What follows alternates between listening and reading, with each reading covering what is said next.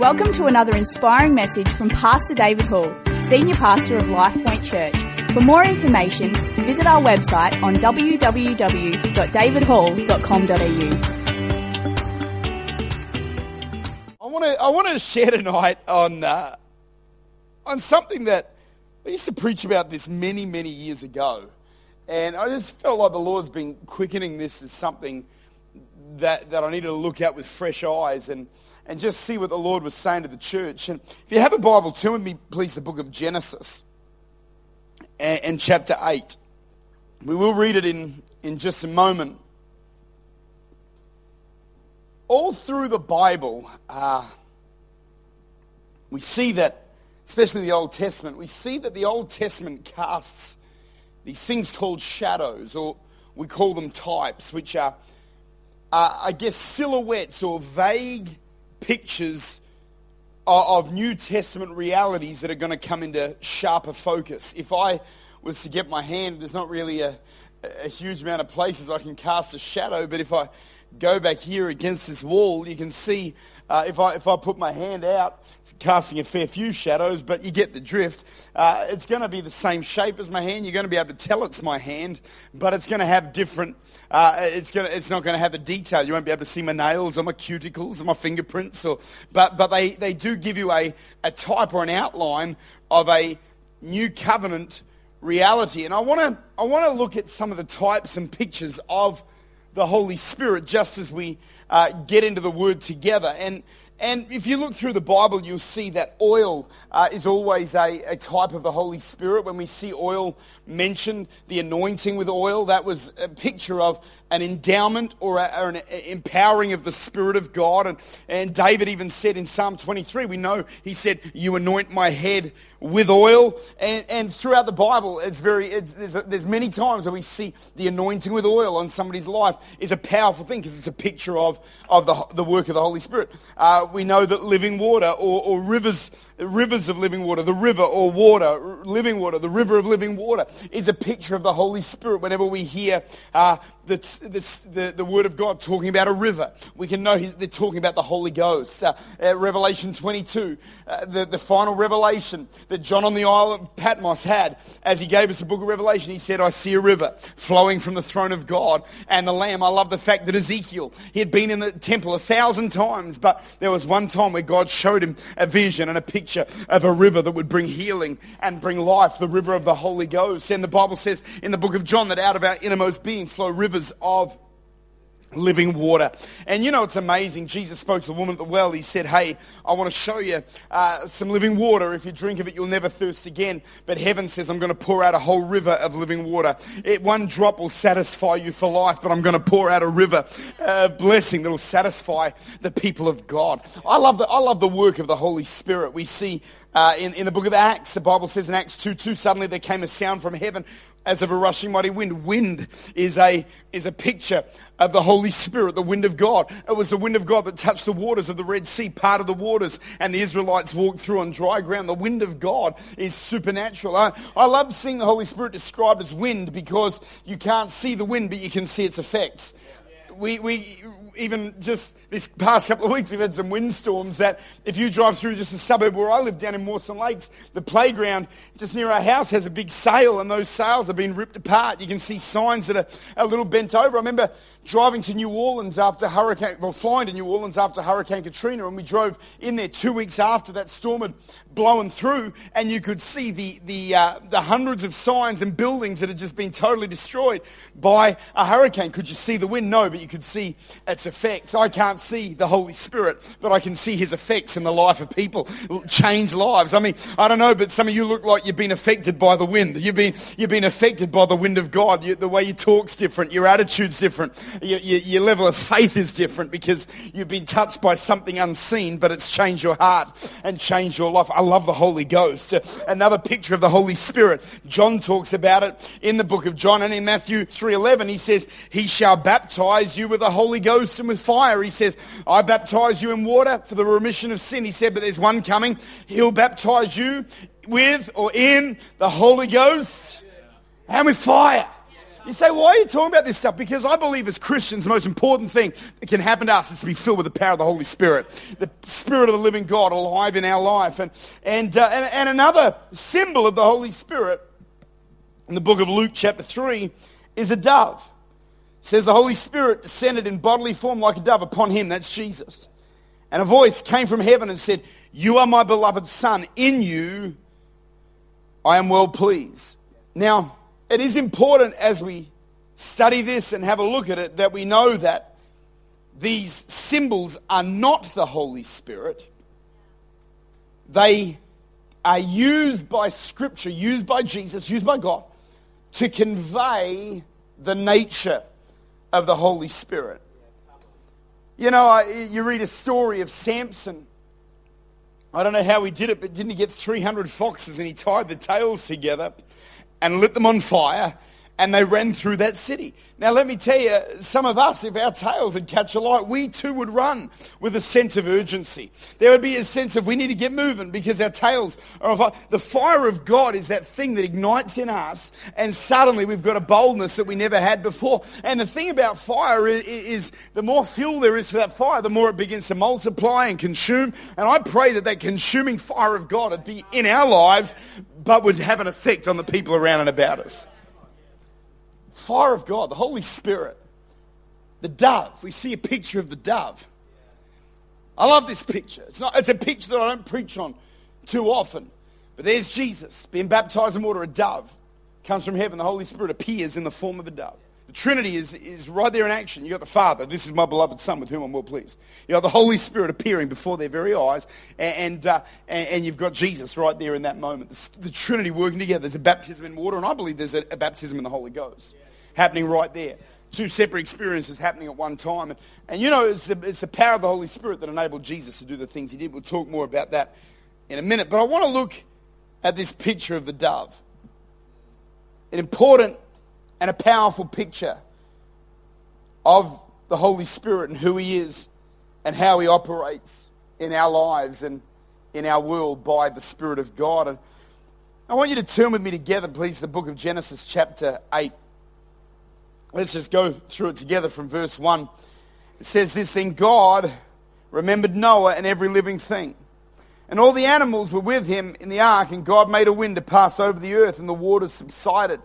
The fountains of the deep and the windows of heaven were also stopped, and the rain from heaven was restrained, and the waters receded continually from the earth. At the end of the 150 days, the waters decreased. Then the ark rested in the seventh month, the 17th day of the month and on the mountains of Ararat. And the waters decreased continually until the tenth month. In the tenth month, tenth month, on the first day of the month, the tops of the mountains were seen. So it came to pass at the end of the forty days, Noah opened the window of the ark, which he had made, and he sent out a raven. Somebody say a raven. Which kept going to and fro until the waters had dried up from the earth. He also sent out from himself. It's interesting. He sent out a raven but he also sent out from himself a dove to see if the waters had receded from the face of the ground. But the dove found no resting place for the sole of her foot, and she returned into the ark for the waters to him, for the waters were on the face of the whole earth. So he put out his hand and he took her and drew her into the ark to himself. And he waited yet another seven days, and again he sent the dove out from the ark. Then the dove came to him in the evening, and behold, a freshly plucked olive leaf was in her mouth, aka beak. And no one knew this dove was different. Had a mouth, had lips, bit of Botox, is working good, collagen, had its teeth done. No one knew that the waters had receded from the earth, so he waited yet another seven days and sent out the dove, which did not return again to him anymore. And it came to pass in the 601st year, in the first month, the first day of the month, the waters, man, that's a lot of days right there. The waters were dried up from the earth, and Noah removed the covering of the ark and looked, and indeed the surface of the ground was dry. We see this passage is quite powerful because he sends out a dove, Noah does. Well, he sends out a raven, and he sends from himself a dove. The raven in Scripture is a picture of man's effort.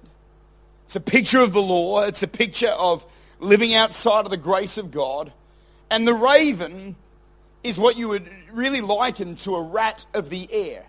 And I'm not saying that to be unkind. Really, a raven is much like a crow, and I am a crow supporter. So this, this whole principle of sending the raven to and uh, from the, from the ark and to send the dove from himself was to see where, whether there was life or whether there was anything or any hope for their future to, to inhabit planet Earth. Now, what you've got to understand is the, the, the, the raven, being kind of a rat of the air, didn't have to live on living things.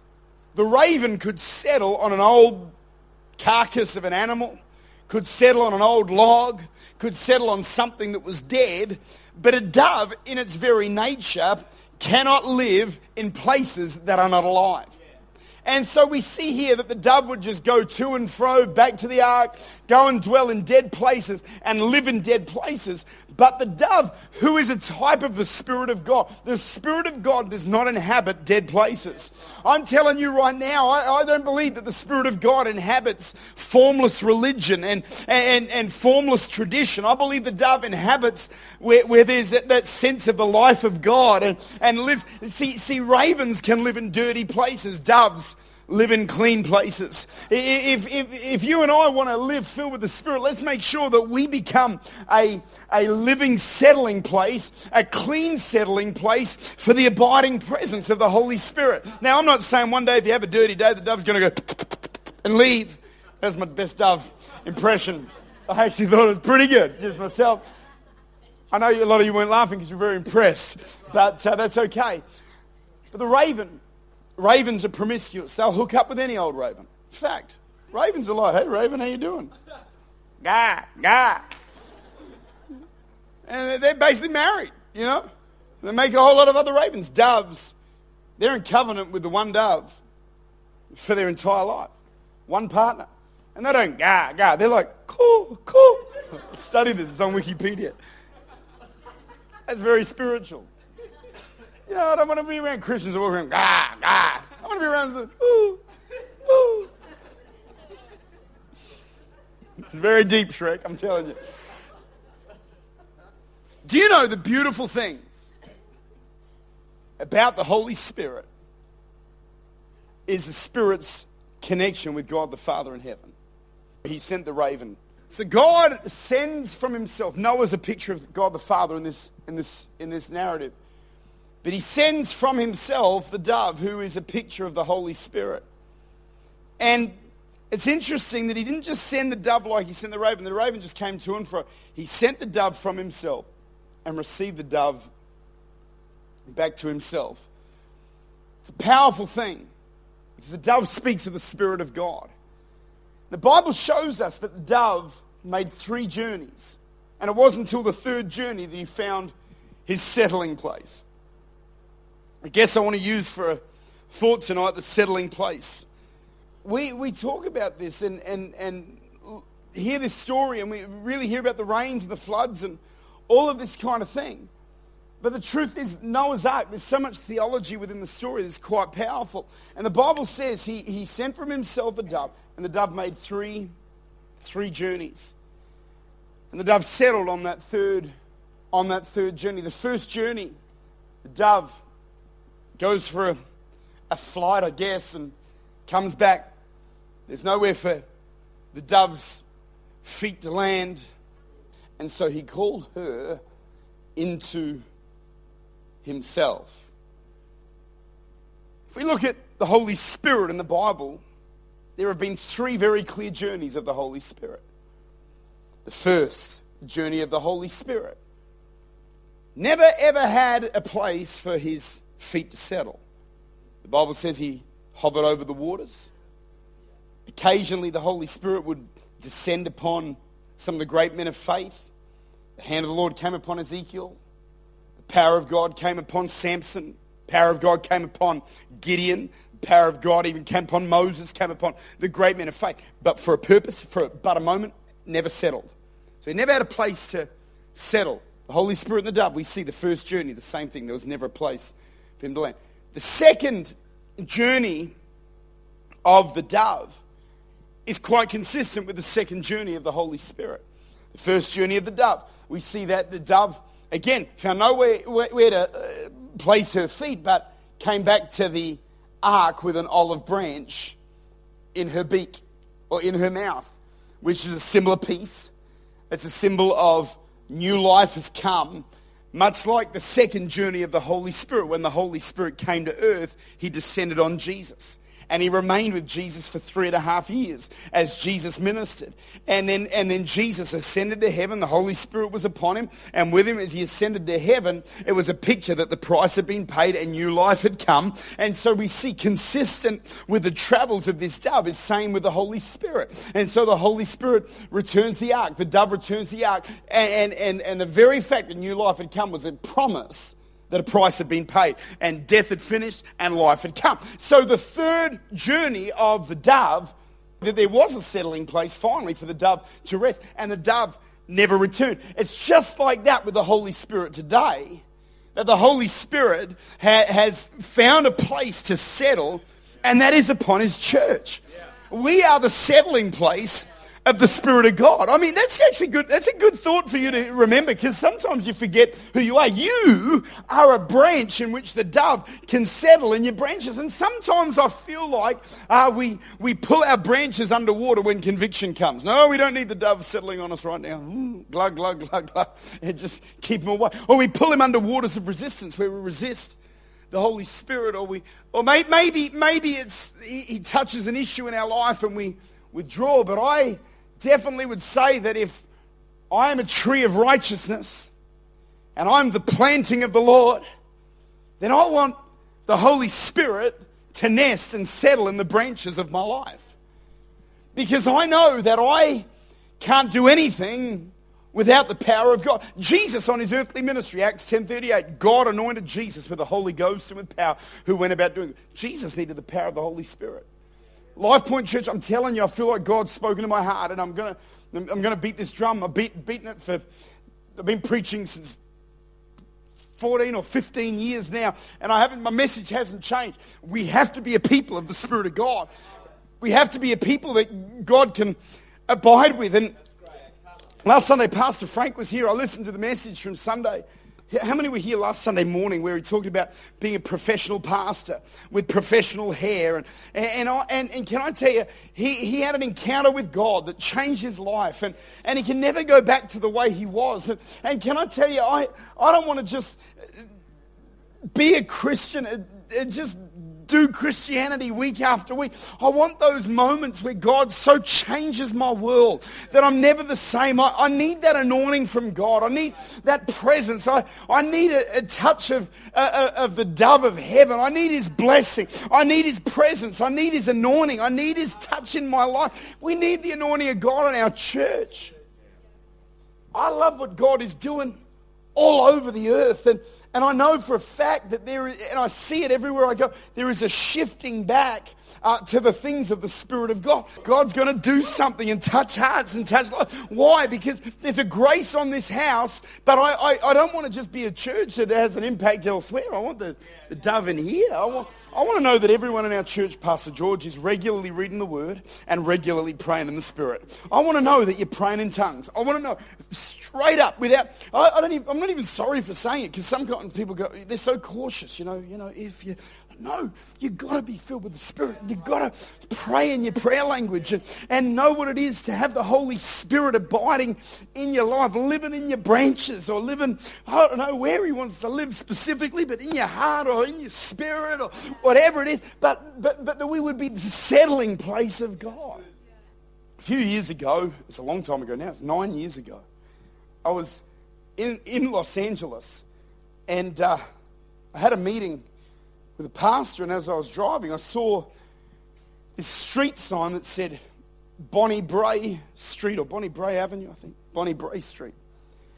And, uh, and I, I guess I've got to set up the story, but I remember seeing this sign, and so I did a U-turn. I remember thinking the greatest revival of the modern age apparently started in Bonnie Brae Street in Los Angeles, so I wondered if it was the same Bonnie Brae Street. So I turned, and lo and behold, I see this house called the Bonnie Brae House. And it says, basically, there's a plaque there and it said where the great revival of, ni- of the 1900s started. Now, let me tell you a little bit about this church. This church was owned by just a, a regular old family in, in, uh, in Los Angeles. And so that was, a, that was not a big deal, but I've got to wind the clock back a bit further. In 1901, there was a guy by the name of Charles Fox Parham, who was a, a Bible college teacher, and he had been reading the Bible and reading about the baptism in the Holy Spirit and, and seeing this gift called speaking in tongues and praying in the Holy Ghost. He, he starts doing this whole teaching on being filled with the Spirit and speaking tongues. Didn't, hadn't spoken in tongues himself, but then he gets filled with the Spirit. So he moves down to a place called Houston, Texas, where he starts teaching this uh, concept of receiving the baptism in the Holy Spirit with the ability to speak in tongues and the accompanying sign, the initial physical evidence, if you will. And so he starts talking about that. And, and so this becomes his message. And so this Bible college is growing, and there's an African American guy. And you know, America was a racist old place back in the turn of last century. And so this guy by the name of William Seymour, it's funny because he actually only had one working eye. He was blind in the other eye, which you kind of think his last name probably should have changed to see less. But and so he starts, he, he starts teaching on this whole principle of, uh, of, of, speaking in tongues. So Seymour is sitting outside. They wouldn't let him in the Bible college because of racism. He had to sit outside and listen through an open window.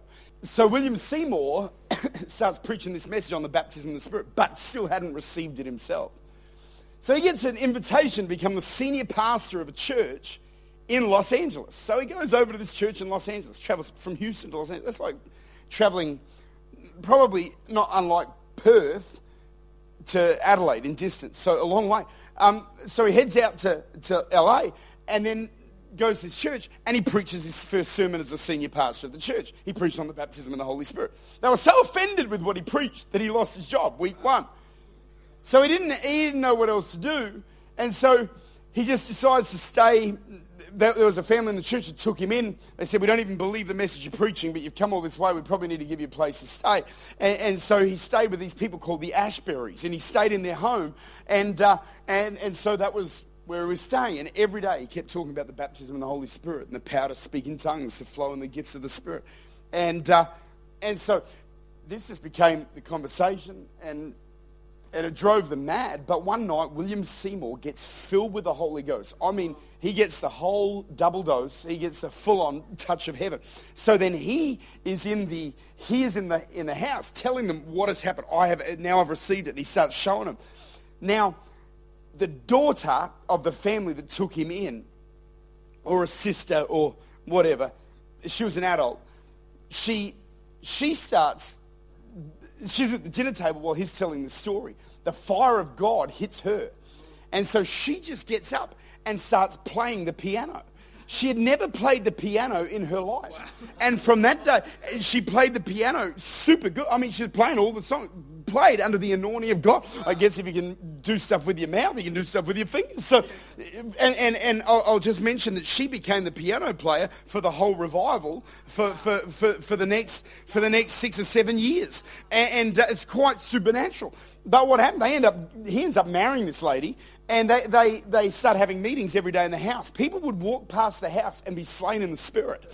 I mean, wouldn't it be great if people just walked down Northeast Road out the front of Lifepoint? Thump. What happened? The anointing of God hit them. Then they got hit by a truck. But that wouldn't be good. We might need to just, on that side of the building, would be preferable. And so people falling out of the power of God. On three different occasions, a fire brigade came to put out fires that weren't even there. It's just that the building had been, there, there were visitations of the fire of God. People saw fire and, and, and it fell on, excuse me, on that house. And, and so basically the house just became too small for the hundreds of people descending on it. But they found this old like livery stable, which just where they kept animals and animal produce and all of that in a place called Azusa Street in Los Angeles. It's right by Skid Row. It's, it's, it's downtown LA. And so he starts preaching meetings. He's doing three meetings a day, seven days a week, for something like six years.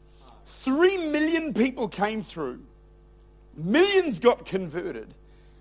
And the same day that the great earthquake of 1900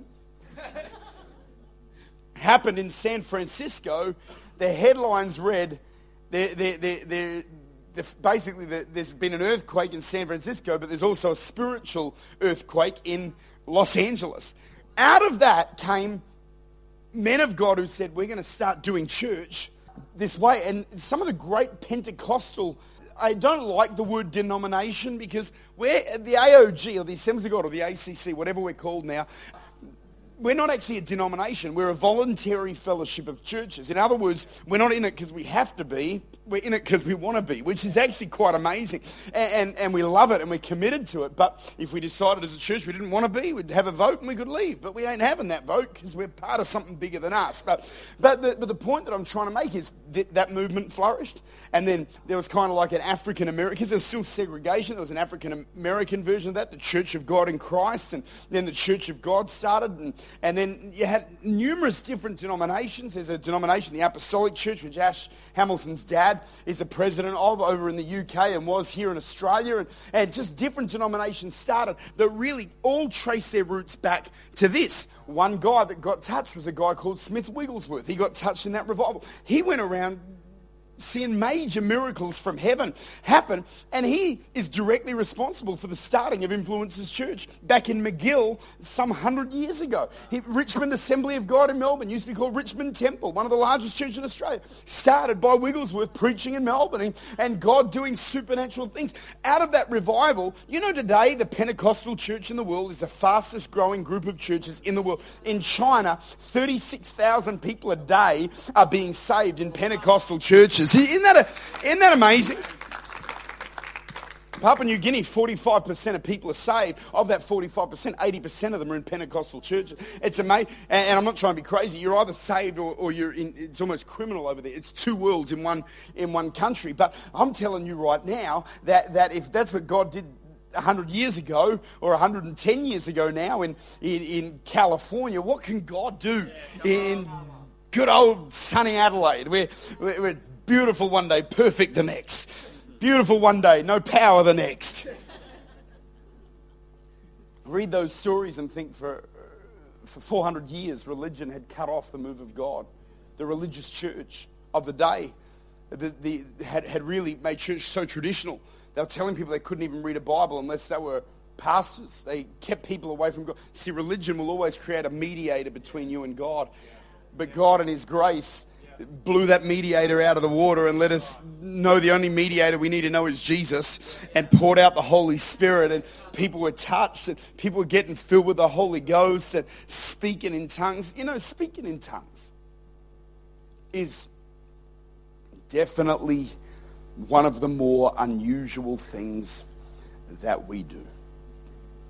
There is nothing particularly normal about speaking in tongues. Lifting your hands is a bit weird. But you kind of go, yeah, all right, I'll do that. You drink that Kool-Aid. But you know, there, there, there, there is a second experience of salvation called the baptism in the Holy Spirit, where God will fill you with power from heaven. And there is an accompanying gift that God gives us called the language of heaven, called speaking in other tongues, or praying in the Holy Ghost, however you want to describe it, praying in the Spirit, uh, praying in spiritual languages. The Bible talks about. The Bible even talks about a thing, and I don't know if I've ever even seen it, called the tongues of angels. We always preach it in a kind of a negative light, where you can have the tongues of angels if you don't have love. You're a clanging cymbal. But I still stop and go, yeah, but what are these tongues of angels in which you speak? What, what is that? I, I don't know what that is. I, I thought it was when my wife speaks in tongues. That's the tongues of an angel. I don't know. But, but you know, praying in tongues is a powerful thing. And, and, and the problem is, uh, in church life, we want to we want to do church in a way that serves everybody and, and, makes people feel at home and makes people feel welcome. And so there's some things that maybe in church life we're not hearing talked about. There's things that that don't inspire joy in, in some people. You know. We don't talk about the demonic realm too much. We don't talk about hell too much. We don't, and, and then when it comes to the more spiritual things, often we, can, we leave those out because what are people going to think if we, are we one of those churches that talks about speaking in tongues? We are. Uh, we believe in it because what we're sitting in, what we're doing, we'd never be able to do if it hadn't yeah. been for a baptism yeah. in the Holy Spirit. And, and you know, as, as a church, I, I don't want to just get us to think that speaking in tongues is the end of the road. Well, I speak in tongues. I've got the Holy Ghost. I'm done. Hashtag Pentecostal. let, let me tell you, speaking in tongues is the gateway to the supernatural. Can I say that again? Speaking in tongues is the gateway to the supernatural. So when God settles, he opens your eyes to the spirit dimension. He opens your eyes to the spirit realm. There, there is a whole dimension of God's power uh, and presence in, in that spiritual place. And you know, it's an unseen dimension. It's an unseen place where there's spiritual activity. The Bible talks about principalities and powers and, and things going on in the, in the spirit. I don't see in the spirit, I, you know, and I'm always a bit nervous around people that claim they do because they're often a little bit weird. But, you know, I can tell you there is still spiritual activity, even on a Sunday morning. Can I get a bit real with you? Some Sunday morning, I feel like I'm preaching the Word of God, and I feel like spiritually the enemy's trying to put doubt in people's hearts, specifically around the time of salvation and people getting saved. I feel like that's a highly spiritual time. Why do you think preachers get up and say no one moving around, every head bowed, every eye closed? It's not about manipulation. It's about taking everything that could bring distraction out of an atmosphere because already the enemy's trying to distract. And, and it's amazing how he gets to use people sometimes in those moments. They're holy moments where people's eternities are at stake.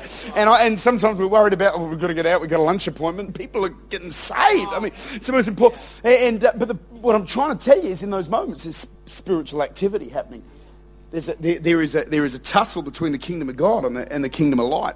And, and, it's about the Spirit of God breathing on that person to get them to open their heart to what the gospel's about to do so God can flood their soul. There's spiritual activity that happens during worship. I stand here sometimes and I'm worshiping the Lord and I'm singing along and you know, tonight was just one of those nights where I just felt like I was able to just worship Jesus and didn't have to think about anything else. But sometimes I feel like, no, there's something that needs to be broken in an atmosphere. Am I talking over your heads or are you following? There's something that needs to be broken in an atmosphere. So I find myself, I'm no longer singing just to sing. I'm singing to break something in the Holy Ghost and believing God to see something take place. Why? Because I want to, I, I want God settling in this place. And, and I believe that we need to take dominion and authority and say, God, this is your settling place. That's why a lot of us, it's so important that during our week, uh, we don't just go from week to week doing, doing nothing for God. And then uh, when, when it comes to prayer and personal devotion and time with God, and then come back here. Because a lot of us, our spiritual diet is what, what happens on Sunday. If your spiritual diet is, is my preaching, you're living off secondhand revelation. What if I have a bad preach one Sunday? What if? I mean, it's never happened. What happens when it's a Sunday where there is no great sense of God's presence and it's a tough Sunday? Or we've got to live off our own revelation of who God is, our own revelation of his word. There's five foolish, five wise virgins in the Bible. They all had lanterns. Half of them had oil, the other half didn't. So the half that didn't wanted to borrow some oil from the ones that did. You know, it's amazing when we're here we don't really need to rely on what's in our lantern because there's enough light of God. Yeah. What about when we're on our own? What's going on in our own life when we leave this place?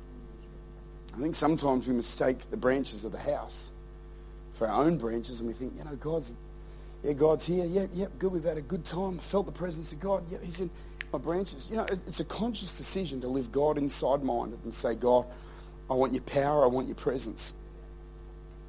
I wasn't here Sunday. I was preaching at another church in, in Brisbane. But I got a text message from Timothy Moynihan. And, and I looked on the stage and people were slain in the spirit, touched by God. And I remember just looking at that whole thing saying, God, that's, that's, we need, we need more of the power of the Holy Spirit in our church. We need more of the anointing of God in the ministry here. We need your power and presence. God, you have permission to do whatever you want to do. This is your church. This is your this is your space where you come and you breathe and do whatever it is that you want to do. You know, tonight I really do believe it with all of my heart. I'm talking to leaders, I'm talking to people that serve, I'm talking to people who forget about the position that you may or may not have. And we're saying, God, we, we need a fresh touch. Because some of us, we're living off a grace that's on other people. We're living off power that's on somebody else. Some of you are living off my oil. I don't have enough to share. I worked hard for my oil. Get your own oil. We need to, we need to have that direct connection to God. We're carrying presence and the power of heaven, and maybe we could just stand for a minute.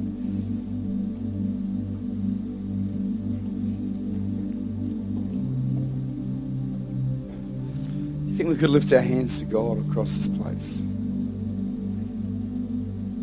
Fresh oil from heaven just comes. Jesus, we worship. Oh, we praise your name. Jesus, I, I just pray. He says he gives the Holy Spirit to those who ask. Why don't we ask him? Just ask him to fill you. Say, God, fill me afresh. Don't even do it because you're repeating it after me. Say it in your own heart. God, a fresh anointing from heaven. A fresh anointing from heaven. Lord, help us as people, not only as a church, but as individuals, be a, be a settling place for the presence of God, for the person of the Holy Spirit. Lord God, I pray for our worship team. Lord God, that you would settle not in them as one, but as individuals. For Joel and Ari's team, God, I pray that you would settle in their branches. Lord, give them that sense of Holy Ghost presence afresh so they can take on the task ahead of them. Lord God, I pray for everyone serving. Lord God, in every area, God, that we wouldn't live off the oil of someone else, but God, you'd pour out on us fresh oil from heaven. All over this place, let the anointing just fill this room in the name of Jesus. God, we worship, we honor, we adore, we praise, we praise, we praise, we praise. We praise you, God. We praise you, God. We praise you, God. Praise you, God. We worship you, Jesus. God, we worship your name, oh God. Mm.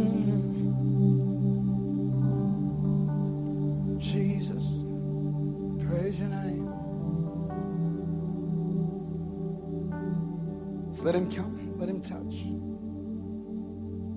Let him touch you. Let him touch you. Let him fill you.